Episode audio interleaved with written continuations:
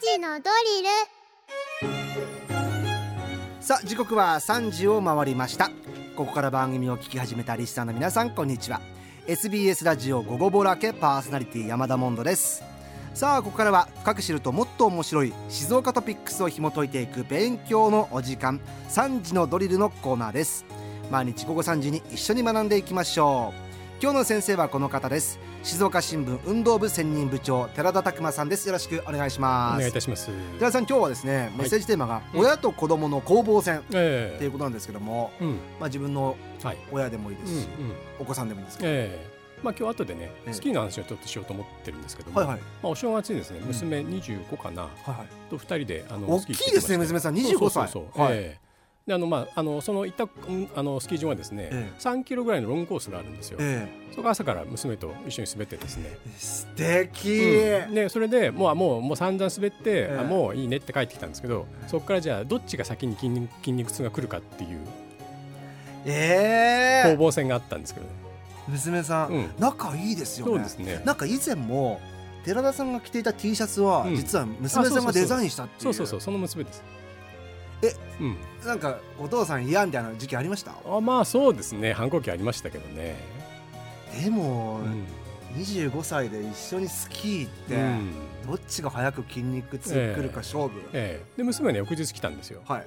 だだから僕23日来るかなと思ったんですけどね、うん。僕来なかったんです 勝ったじゃないですよ。その後1か月後とか来てるんですそうそうそう。ガタがねね気をつけてください。えー素敵です。さあそんな、えー寺田記者と一緒にお届けしていきます。今日の静岡トピックスはこちらです。スノーボード女子アルペン種目で浜松岩田信用金庫所属掛川市在住の三木椿選手が1月25日スロベニアのログラで行われたワールドカップパラレル大回転で今季初優勝しました。同着だった2022年3月のパラレル回転以来通算2勝目。ヨーロッパの練習拠点としている場所で頂点に立ちホームで初の単独優勝ができてとても嬉しいと喜びました。というわけで、えースノーボード、うん。アルペンの三木椿選手の話題ですね、そうですね、うん。ええまあ三木選手ですね、はい。2003年の生まれでして、はい。まあ2006月なのでまだ二十歳なんですね、うん。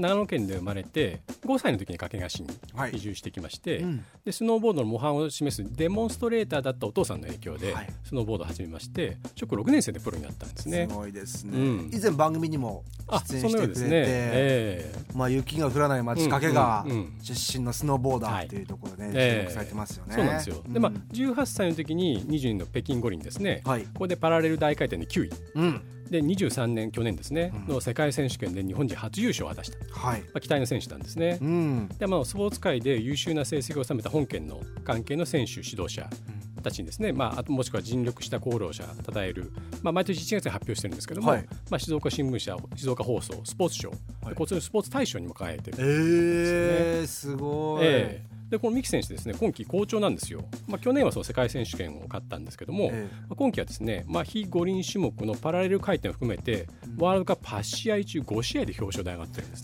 ね。すごいじゃないですか、うんうんなんで、まあ、あの次のオリンピックというとですね東東京オリンピックええ。26年のミラノ大会なんですけど、うんまあ、ここではぜひですね、まあ、うん活躍を期待されるところなんですけどもね。僕お話伺ったのは去年の、うん。えー夏ぐらいだったんですけども、うん。まあ今夏トレやってるよって話で、ええ。で2023年ははい。スノーボードそんなに大きい大会がないと、うんうん。なんで2024年ガンガはいンガンガン大きい大会が続くので、ええ。そこで結果を残したいって話はうんうん。されてたんですよね、そうですね。まさにそれをそうですね。実現してますね、まあね、その目標は26円のミラノ大会を置いてると思うので、ええええ。そこに向けてまあ順調に今仕上がってきてるんじゃないでしょうかうね。ん。うん、えっとスノーボードのはい、アルペンですよね、うん競技はそうですね。だからスピードをそうです。競そうっていうことなん、ですそうよねですそうです。ええでまあ今日はね、そのウィンタースポーツの話をしていきたいと思うんではいすけども、はいはいはいまあウィンタースポーツの共通点ってものさんわかりますか？ウィンタースポーツの共通点うんうんうんと雪、うん。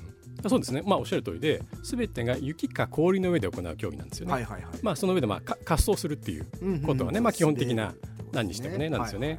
でもそのなんか去年先週もあの山本記者山ちゃんと。山ちゃん。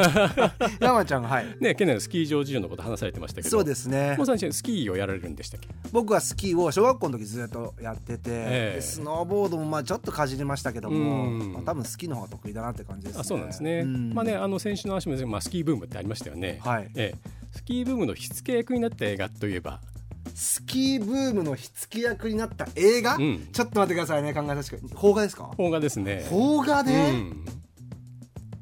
でも90年代ってことでしょえーとです80年代。もうちょい前前ですねその前。うわーわかんないです、なんですよ、うん私をスキーに連れてってっていう。映画それで映画なんだ映画です映画です。これはですね1987年の作品で、ええ。ええ。まあ、僕中学生だったんですけどね、ええ。え僕まあ小小中学生の時もまあ少しだけ父親と、まあ、以下のスキー場行ったりしたんですが、はいはいはい。その高校大学になって、ええ。自分たちだけで、まあ、友達と一緒にねスキー場行ったりすると、うんうん。まあ、ヒロインのね原田知世さんと同じ真っ白のウェアの着てる女の子大勢いましたけどね、また可愛いんですよね。そうですね、ええ。名作です影響されて皆さうん。ん白いウェアを着るんですね。そうですね。へー。でまあ、あの最初もねちょっとあの冒頭話しましたけども、うん。まあ、うちはあのか家族大体あの正月前後スキーに毎年行ってるんですけどもうんいいですね。ええ。まあ、うち4人子供いるんですけど、ねはいはい。ええ。大体上の子、まあ、全員滑れるんですよ。えでちっちゃい頃は上の子あ上下の子を私抱っこして上の子をこう教えながらって感じですね。えかっこいい。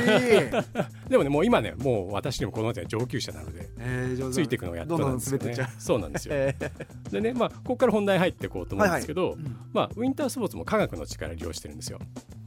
まあそうですよね。だってうん。滑るっていう部分ですからね、そうそうそうそう、えまあね、今でもいろんんな競技で、まあ、スポーツは科学だよってご紹介してきたんですけども、えはいはい。まあ、中学生の理科なんですけどね、うん。ええ、あの一般的なアルペンスキー。はい。で加速すたするために使う力力って何ですか、加速するためうにん。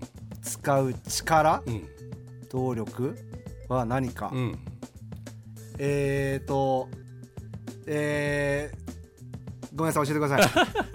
簡単ですよね。位置エネルギーなんですよ。要はリフトやゴンドラで高いところに上がるでしょ？はい。これで一例にエネルギーを作ってるんですよね、あそう高いところから低いところに滑るうんうんうん位置エネルギーか、ええ、だからただ滑るのには別に力っていらないんですよ。うん。だからそのそのまま滑走していけばいいだけなので、ええでまあ、要するに水が高いとこから低いに流れるように、はい基本的にススキーで加速するのに体力っていらないんですよ。はいうん、ですよね。でただここで滑走するのに敵になる力邪魔するものって何だと思います？摩擦？うんそうですね。うんその通りです。まあ、空気抵抗っていうのもあるんですけども、はいまあ、重要なのは摩擦の力なんですね。はいはいでこの摩擦を減らすために、まあ、スキー板にワックスを塗ってえー。数略したりとか、まあ、雪の状況に合ったワックスを選ぶってこれも勝負の重要なポイントになるんですよね。そういうことやってるうんんですね、うんへー。まあ、ただね摩擦って味方にもなるんですよ。味方になる、うん、というかね摩擦の力を使ってスピードを調整する。これに技術とか体力がいるんですね。まあ要は止まる時とかうん。カーブは必要なのかりますよね,、ね。まあねあのスキーやられてものさんってことですけどもスキーでターンする時ってどういうふうにやります、ターンする時？うん。ああえっ、と目線を。うん、目線を行きたい方の方角を見る。はいちょっと違うかな。下手なのバレる 下手なのバレますよ。あのね僕子供たちに教える時は、ええ。まずこう手を広げて、ええ。飛行機になってって言うんです動よ。機になった、はい、でこれ左手をこう下げると、ああ重心移動か、うん、そうどっち回ってます？えっ、と右に曲がる。あ左手を下げるとうん。左に曲がる、そうですよね。うん。要するに左左手を下げると、うん。体重が左に乗って、うん。左足の方が左足のスキー板の方が荷重が大きくなりますよね。えそうすると右の板の方が自然と滑るじゃないですか。えそうだ。だからこう左に曲がってるんですね逆の手がこう飛行機と一緒にそこうって。うかそうか。荷重をかけるとそうそうそうそう。そっちに摩擦がかかるから。そうなんですよ。はいはいだからそういう摩擦力が少ない方が速く滑ることができるんですね、うん。まあ、ただターンしたりとかスピードをコントロールしたりするには摩擦の力って必要なんですよ。うんうんうんうんうん。でまあカーリングなんかもそうですよね。ああまそうですよね。まあね直接したしたわけじゃないんですけど、えブラシとかでこすって氷をねこすって何をしてるかって摩擦の力をコントロールしてるんです、ね、そうですよね。それでステンのストーンの方向とか塵を取ったりりとか。してるわけですよねそうそうそう、ん。そうなんですよそれでまあ静岡ってね、まあ、その先週のあの山ちゃんの話じゃないですけども、はいはい。まあ、本競技会にできるような本格的なスキー場はないですしそうですね。通年やってるスケスケスケートリンクもないんですよね、そうですよね。うん。仮設でできる感じですよねそうですね。毎回ね。まあ、かつてはねススケートリンクってもう少しあったんですよ。あ狐ヶ崎？そうそうそう。中部だとねえー清水のヤングランド。ヤングランド。あったじゃなありいですか。ましたね。で僕この前焼津にもあったんですよ。あそうなんですか？ええ。でねまあ以前ちょっと取材して調べたことがあって、ええ。まあ大前なんですけどでもその後新しいスケート場ができたって話聞かないので、はい。今あの浜松にある屋内スケートリンク。あここが10月末から5月初めぐらいまでやっててまあほはいはいぼここぐらいだと思うんですよね、あ常時。でも通年じゃないです通もんね。年じゃないですからねでもですね、ええ。実はですね静岡ってウィンタースポーツ王国なんですよ。いやそんなわけないでしょ。そんなわけない寺田さん。言うんですけど、ええ。雪が降らない県ですね当然、えなんですけど4大会連続で県勢冬季五輪に出てるんですよ。へえ。冬季五輪うんにうん。でもちろんその三木選手が三木選手です20年ねね北京大会出てますね。で22年北京大会には、うん。男子モーグルの杉本康介選手袋井出身なんですけども出てるんですねで伊藤愛子さん浜松工業出身工業高校出身なんですけど、そのショートトラックの選手。あスケート。ええはい。そうなんですよ。で2010年の大会から3大会連続で出てるんですね。へえ。だから4大会連続でこのはい。現在って東京オリンピックに出てまして、あそうなんですね、ええ。そんな県ってそんなあまりないと思うんですけどね。確かに。うんそうなんですよ。もちろんねでも暖かいえ県だってこと範囲はありまして、うんうんうん。まあ、県内でやっぱ十分な練習って積めないですよねで私が以前取材したスノーボードのハーフパイプはいはい。片山ライブ選手っているんですけど、ええ。まあ、焼津市出身の選手なんですがこれ2018年の、えー、とピョンチャン大会ですね、うん。これハーフパイプで7位入賞したんですけど、うん。まあ、あの彼なんかは中学生の時からスノボ留学で親元離れてですね競技に打ち込んだんですよね。ああだから静岡出身だけども、うん。やっぱ雪が降るところに行ってっていう方たちが多いのかもしれないですね。そうなんですようん。でまああのねでそのちょっと片山選手の話すると、はいはい。スノボでもスキーでも滑走するだけじゃなくて、空中で技を決める種目ってありますよね。あーありますね、ええ。うん。で片山選手の、まあ、ハーフパイプっていう競技なんですけど、はい。これ半円筒状のコース、ええ。で左右に壁があってこれジャンプを繰り返してそういう競技なんですよね。はい。ええで自分の姿勢をどうやってコントロールするかって、うん。ね、空中でとかどっち向いてるのみたいな。そうですよね、ね一回も何回でもひねったりとかって。あとすごい数字を言いますようんね、うんうん。サーティなんとかそうですよね。20なんとかそうそう。あれってね、それで自分で考えて技を作るんですけども、ああ、ええ。でそのね、で片片山選手に聞いたら、はい。イメトレ君っていうですね。人形があるそうなんですよ。イメトレ君、うん。まあこのちっちゃい人形なんですけど、ええ。えまあちょっと手のひらのはい。乗るような人形なんですが、それであの寝てるま寝る前とか、うん。移動中とかに新しい技アイデアを思いつくと、うん。こうイメトレ君を使ってですね、こはい。うひねってみたいな回転させてみたりして、これでイメージする。そうなんですよ。でイメージしてそうなんですよ。やってみようと。そうなんですよ。でその回る時にはどういうふうに重心をしたらいいかとか考えてそうですへ考えるんですよね。えええ。だからそのやっぱ一流選手っていうのはこうイメトレも重要で、ええ。その三木選手もですね、まあ、はい。競技違うんですけども、雪から離れる時間が長いから新しいアイデアが生まれるって言っていて、まあ、だから静岡をねすごくこう愛してるんですけどもね。なるほど、うん。雪の中にいるだけじゃ気づけないことがはいはい。あると、そうなんですよ。だから静岡出身うんのウうん。ィンタースポーツのアスリートがええ。いるってことですね、そうですね。でね、あのモンドさん、はい。フィギュア王国って何県か知ってますか？愛知県。あ、素晴らしい。そうそう、はい。その通り。愛知県って、まあ、女子選手で世界で初めてトリプルアクセルを決めた伊藤みどりさんはいはいはい。をはじめ浅田真央さん、はいはい。安藤美希さん宇野昌磨選手、うん。みんな愛知県出身なんですよ。ええ。で愛知県ってその静岡県と気候変わらないと思うじゃないですか。ええ。なんでフィギュア王国になったの？か。施設を作った？うん、これね名古屋に昔からスケートリンクは通年のスケートリンクがあったそうなんですよ。ああそうなんだ。そう。でだからそういうスケートリンクがあるから、うん。まあ、指導者もいてね、うん。あの以前ですね私そのフィギュアスケートの取材で愛知県に行ったんですけど、ええ。実はスケートリンクの脇でですね小中学生の選手がねおにぎり頬張ってるんですよ。まあその夕方だったんですけどね。え、でなんでって指導者の方に聞いたらそれにどれだけ長い間氷の上に乗ってるかが勝負なんですって。学校が終わるのを、ええ。まあ、親とか待ち構えてて車に乗せてスケートリンクにはい。来てしかもですね、まあ、スケートリンクでも使用の時間の制限があるじゃないですか、はいはい。そうですね。スケートリンクはしごするんです その合間におにぎりあ今におにぎり食べる。はい下手したらもう靴履いたまま。そうそうそうそうそうそうそう。なんですよ。だからまあ静岡がサッカーやね、まあ、水泳なんかで見ましたよね、うん。大久保だって、まあ、施設が整ってる、あるんですけども、やっぱ指導、サポート体制が整えばですね、やっぱり有望選手って出てくるんですよね。そうですね、うん。まあ静岡はスキー場はね2カ所しかなかったりしますけども、いやだったら施設ができたらもしかしたら。そうなんですよ。そそれでですね、まあ、はい。これまた以前なんですけど、ええ。スケートの取材で岡山県に行ったんですが、岡山。岡山。で、岡山県ですね、行ったらそのスケートリンクってですね、冷凍倉庫の2階がスケートリンクになったんですよ。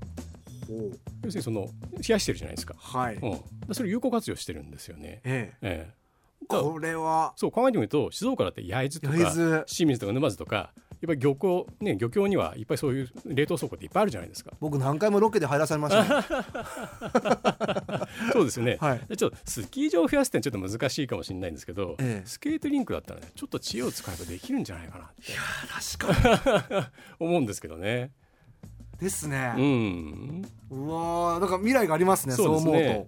せっかくねこう今スノボとかスケートスキー、ええ。県勢でですね活躍して発展のこう芽が出てきているので、うん。ね、この胸を張って静岡ウィンタースポーツ王国だってうん。言える日がですね、ちょっとぜひちょっと周りの方盛り上がっていただいてですねそうですそういう日がね来ることを願いたいなと思うんですけどね。こう笑われたくないですね、うん。雪が降らないようにっていやいや待ってよとうん。